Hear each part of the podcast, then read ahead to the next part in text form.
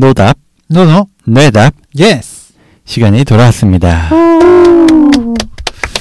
네, 어떤 시간이죠? 네, 이거는 저희가 보내주신 사연을 가지고 어떤 어려움을 겪고 있는지 아니면 어떤 궁금증이 있는지를 같이 들어보고 저희 나름대로의 생각을 전달해드리는 그런 시간이죠. 네. 오늘은 네. 어떤 사연이 있는지 윤희 선생님. 네. 아, 제가 읽어볼까요? 네, 제가 읽으려다가 네, 넘겼습니다. 네, 외국에서 유학 중인 분이 보내주신 사연인데요. 읽어보겠습니다. 아마 이건 저뿐만이 아니라 외국에서 일이나 다른 일로 생활을 하고 계신 분들에게 해당이 된다 생각해요. 말도 다르고 문화도 다른 타지에서 3년이라는 시간을 20살 초반의 젊은 나이대에 보내면서 저 안에도 이 나라의 문화에 적응해가면서 나름대로 성숙해지면서 변하는 걸 느끼면서도 어리지 않은 나이에 새로운 문화에 완전히 녹아드는 게 쉽지가 않았습니다. 말을 배우는 것도 어린아이들보다 느리고 한국에서 20년이 넘는 생활 동안 습득한 문화적 관습은 제가 여기서 생활을 하면서 일종의 관성처럼 저를 제 고국의 문화대로 생각을 하게 하거나 행동하게 합니다. 다른 사람들은 제가 유학 생활을 굉장히 잘하고 있다고 생각을 합니다.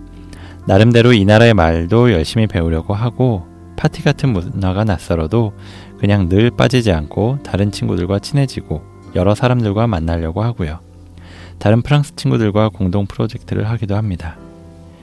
개인적으로 제가 이렇게 더 노력을 하는 까닭은 별 추억 없던 한국에서의 삶보다 여기에서 새 삶을 시작하기로 결심을 하고 유학을 왔기 때문인데요. 해가 갈수록 점점 심적으로 힘들어집니다.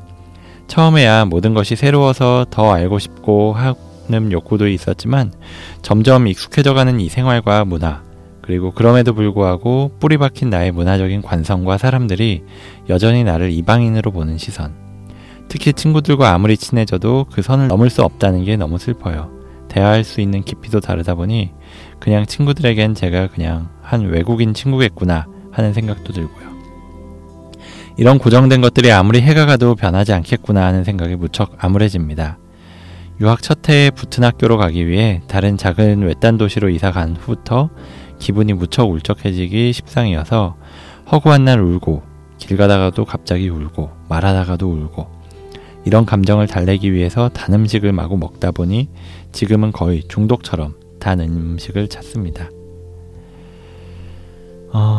다행히 새로 다니긴 학교에서 어느 정도 적응을 해서 좀 괜찮아지는가 싶기도 하다가도 또 우울한 감정이 계속 들고요. 그래서 제가 이 뇌부자들 방송을 듣다 보니까 약을 먹는 것도 나쁘지 않겠다 생각을 해서 약을 먹는 것도 생각을 해봤지만 한국에 가서 약 먹는 게 부모님에게 들키면 고생해서 유학까지 보냈는데 병 걸려온 것 같아서 그냥 나름대로 요가도 하고 긍정적으로 살려고 노력을 하고 있습니다. 최근에 안 사실은 이런 울적한 감정을 달래는데 제가 한국 방송들을 보기 시작했다는 거예요. 여기서부터 이제 질문이 나가는데요. 확실히 그러면 통쾌한 느낌도 나고 나름의 비타민 같은 느낌이 있었습니다.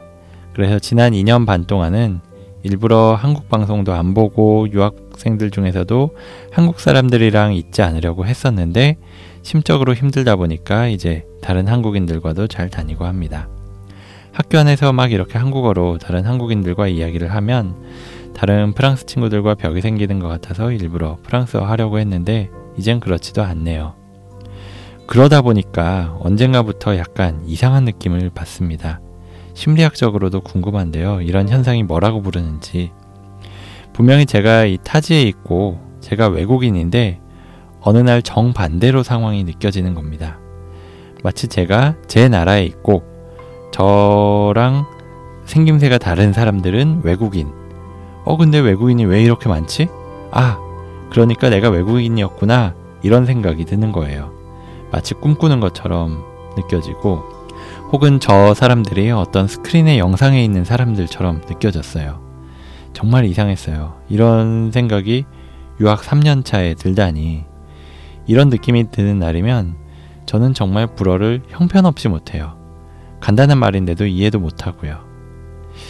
저 나름대로 한국 문화를 접하는 시간 그리고 이 나라 문화를 배우는 시간을 조절하려고 노력은 하는데 도대체 이렇게 생기는 감정들을 어떻게 해야 될지 모르겠어요.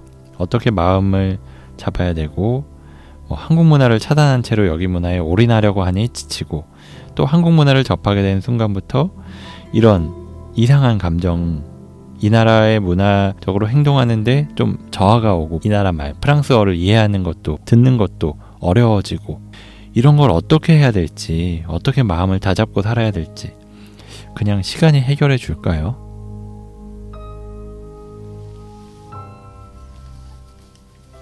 네, 윤희 선생님의 목소리로 사연 잘 들어봤습니다. 네, 유학 생활 중에 하셨던 고생, 네, 그리고 최근에 느껴진 평소와는 다른 느낌, 네,에 대해서 질문을 주셨는데요. 네, 일단 사연 들으면서 좀 어떤 생각이 드셨나요? 네, 지금 어떻게 보면은 굉장히 혼란스러운 마음이 드시는 것 같아서 좀 와, 정말 힘드시겠구나 하는 생각이 들었어요. 그러니까 유학생활 3년 차고 사실 계속 꽤 오래 계실 수 있으면은 있는 데까지 계시고 싶은 그런 마음이신 것 같은데, 이런 생각이 들면서 굉장히 뭐 어떤 이질감이 느껴지고, 또 그런 순간에는 프랑스어가 들리지도 않고 말도 잘 안 된다라고 하셨잖아요. 오히려 그 전까지는 좀 어느 정도 잘 적응해 나가고 계셨는데 그러면은 되게 힘들 것 같아요. 내가 여기 얼마나 더 있을 수 있을까? 이게 자꾸 반복이 되면 오래 있지 못하지 않을까? 뭐 이런 생각도 들 것 같고요. 네. 예, 최근에도 참 힘드셨겠다라는 생각도 들고요. 네, 저는 그 전에 막 유학 첫 해에 붙은 학교 가기 위해서는 이제 다른 작은 외딴 도시로 막 이사를 가야 했는데 거기 간 이후부터 기분 울적해지고 혹은 울고 막 길 가다가도 울고 막 그런 부분을 말씀해 주셨잖아요. 네, 그 장면이 이제 막 눈앞에 떠오르는 것 같아서, 그쵸, 상상도. 예, 정말 힘드셨겠구나 생각이 많이 들었습니다. 네, 사실 저희 이 방송 들어주시는 분들, 팟캐스트 듣는 분들 중에 외국에 계신 분들도 굉장히 많잖아요. 네. 뭐 재생된 국가 뭐 이런 거 봐도 뭐 미국이라든지 아니면 동남아시아 아니면 유럽, 굉장히 많은 외국에서 들어주시는데, 이렇게 이 내용에 대해서도 유학 중이신 분들 굉장히 공감을 하실 수 있을 것 같아요. 네, 맞아요. 네, 실제로 저희가 예전에 팟캐스트에서 네, 이게 왜 이러는 걸까요? 그렇죠. 네, 시간에 네, 다뤘던 적도 있고요. 아니면은 뭐 다른 문화권의 치료자가 과연 이해를 할 수 있을까요? 병원을 가고 싶은 마음이 들었는데, 네. 맞아요. 그런 고민을 하신 분도 있었고요. 네, 맞습니다. 일단은 네, 이분께서 말씀하시는 이 이상한 느낌, 네, 한 번 더 정리를 해드리자면, 네, 분명히 이분께서는 프랑스에 있고, 그쵸? 네, 외국인인데도 불구하고 느끼시기에는 마치 본인의 나라에 있는 것 같은데, 그쵸? 주변의 사람들이 외국인처럼 느껴지고, 때때로는 다른 사람들이 어떤 스크린의 영상에 있는 사람들처럼 느껴지시는, 네, 맞아요. 그게 네, 이분께서 말씀하신 이 심리학적으로 궁금하다라고 하셨는데, 이런 현상을 좀 정의하는 단어가 있을까요? 이런 현상을 정의하는 단어가 비현실감이라는 단어가 있죠. 네. 영어로는 derealization이라고 하는데요. 이 현상 같은 경우에는 내가 느끼고 있는 이 외부 세계가 이전과는 다르게 현실적이지 않게 느껴지는 거예요. 더 이상 예전의 모습과 같지 않다. 네. 이분이 말씀하신 거에서도 마치 사람들이 다니는 게 스크린에서 내가 사람들을 보듯이 느껴졌다. 그렇죠. 이렇게 이야기를 하시고, 아니면은 제가 들어본 것 중에서는 예를 들어서 난 가만히 앉아 있는데, 지하철에서 앉아 있는데 사람들이 뭐 굉장하게 커 보였다. 네, 그분은 뭐 공황 증상 같은 걸 느끼면서 두려움이 느껴지면서 그런 걸 표현을 하시기도 했고요. 이렇게 네네네. 내가 아닌 다른 사람들이 뭔가 평상시와는 다르게, 다른 사람이나 환경이 다르게 느껴지는 걸 이 비현실감이라고 이야기를 합니다. 네, 그렇죠. 내가 아닌 다른. 근데 이제 또 비현실감은 2인증이라는 거랑 같이 느끼시는 경우가 많아요. 네. 2인증은 내가 생각하고 내가 느끼고 네, 내가 어떤 행동을 하는 건데 그게 현실처럼 느껴지지가 않는 거예요. 네, 마치 그게 내가 아니라 다른 거가 분리된 것 같은 느낌을 받는다든지 혹은 유체이탈하는 것처럼 내가 생각하고 내가 행동하는 걸 마치 다른 외부에서 보는 것 같은 그런 느낌을 2인증이라고 하는데요. 예, 이런 2인증, 비현실감은 같이 나타나는 경우가 많다. 네. 네. 그럼 이런 이인증이나 비현실감 같은 게 뭐 어떤 때에 일어난다, 뭐 이런 게 있을까요? 그러면? 네. 윤희 선생님은 이런 거 좀 언제 느껴본 적 있으세요? 저 같은 경우에는 뭐 그렇게 잘 또렷하게 기억이 나지는 않는데 네. 그런 경험을 했었던 적이 있어요. 술을 마셨을 때인데 네. 대학생 때였어요. 굉장히 대낮에 네.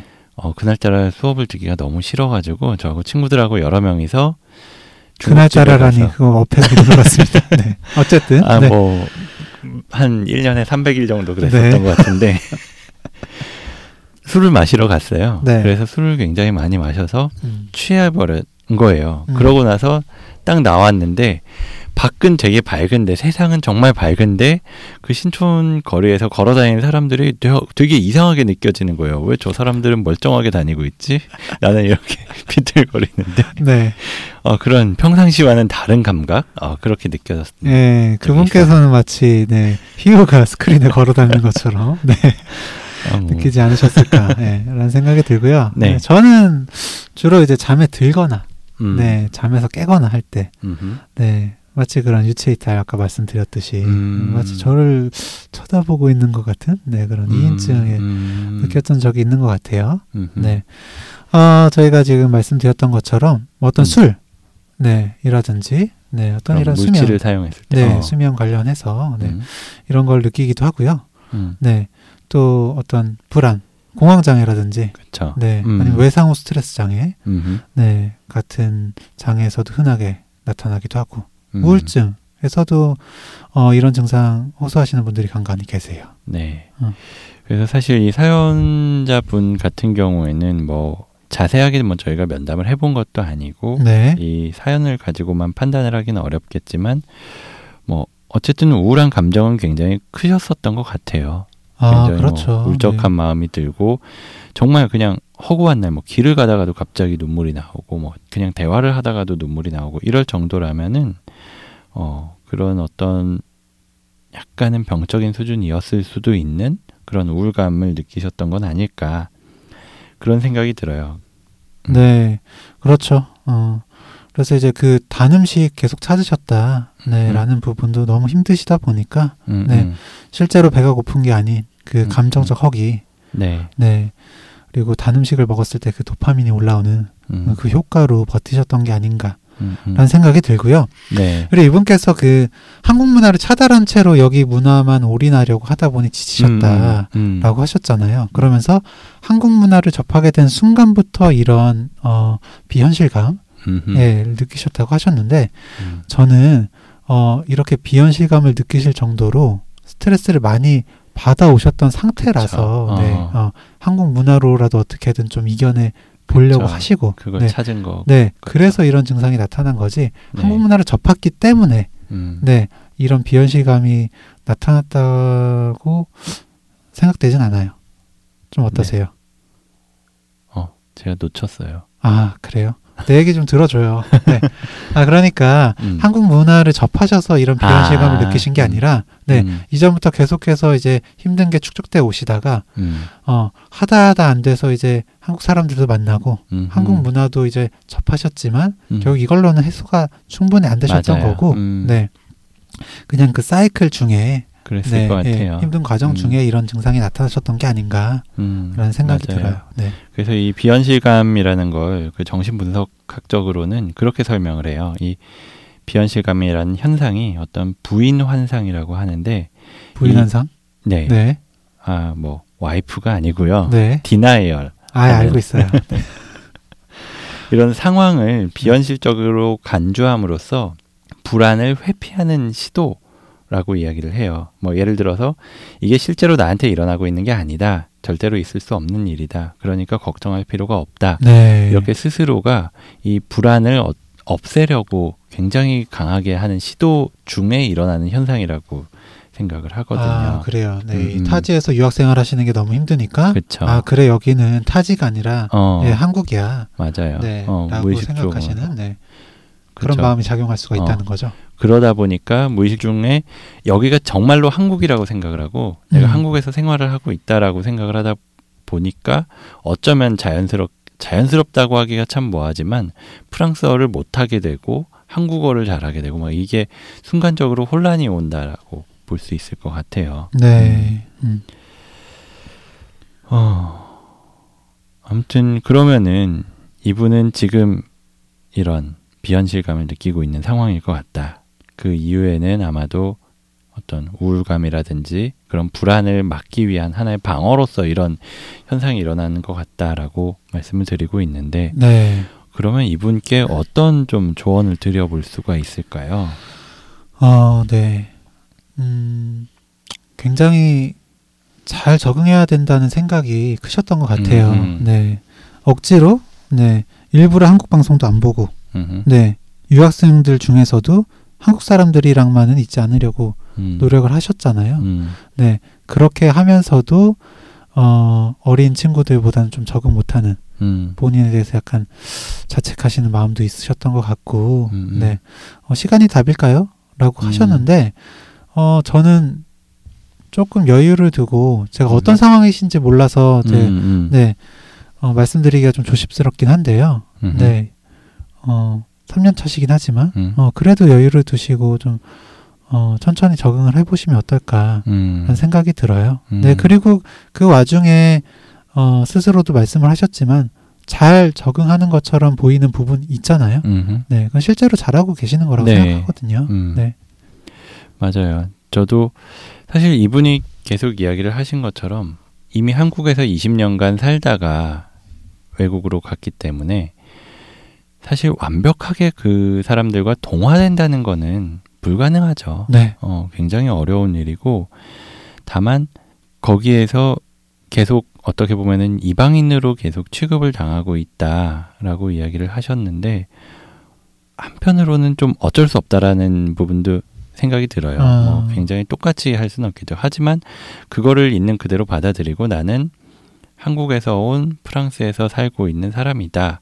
이런 하나의 그거를 나의 정체성으로 가지셨으면 좋겠다라는 네, 생각이 들어요. 네. 이게 뭐 당연히 어떻게 보면은 차별이 있을 수도 있고 또 굉장히 그 사람들과 좀 멀어지는 것 같은 느낌을 받을 수도 있지만 그냥 그 상황, 그 포지션 자체를 그냥 내 포지션이다라고 생각을 하고 좀 전에 허규영 선생님이 말씀하신 것처럼 어떤 점에선 굉장히 잘 적응을 하고 계셨을 거라고 생각이 들거든요.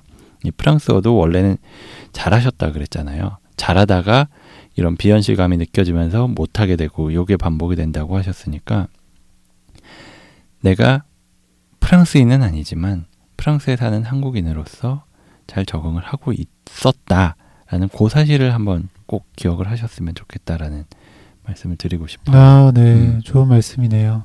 저도 이제 이 사연자분과 비교를 할 수는 전혀 없겠지만 어쨌든 너도 그렇고 나도 그렇고 그렇죠. 네, 어쨌든 지방에서 서울로 학교를 올라왔잖아요. 맞아요. 네. 저도 그 생각을 했어요. 네, 희훈 어땠는지 모르겠지만 저는 어쨌든 서울 친구들이 야 너는 뭐 소 타고 학교 가지 않았냐 뭐 이런 얘기를 한다든지 네, 네 집에는 뭐 버거킹 없지 뭐 이런 얘기를 할 때마다 맞아요. 약간 그런 소외되는 느낌도 있고요. 네, 이 약간 이질감 네, 같은 게 느껴지기도 하더라고요. 그렇죠. 뭐 거기에 적응하는 게 굉장히 좀 오래 시간이 걸렸었던 것 같은 생각이 들어요. 그래서 저도 초반에는 같은 고향에서 온 친구들을 그렇게 많이 만나지 않고 약간 일부러 거리를 두고 그냥 서울에 있는 친구들을 하고 어울리려고 했었는데 결국에는 그냥 고향 친구들이 더 친하게 느껴지고 더 많이 어울리게 되기도 하더라고요. 아, 그래요?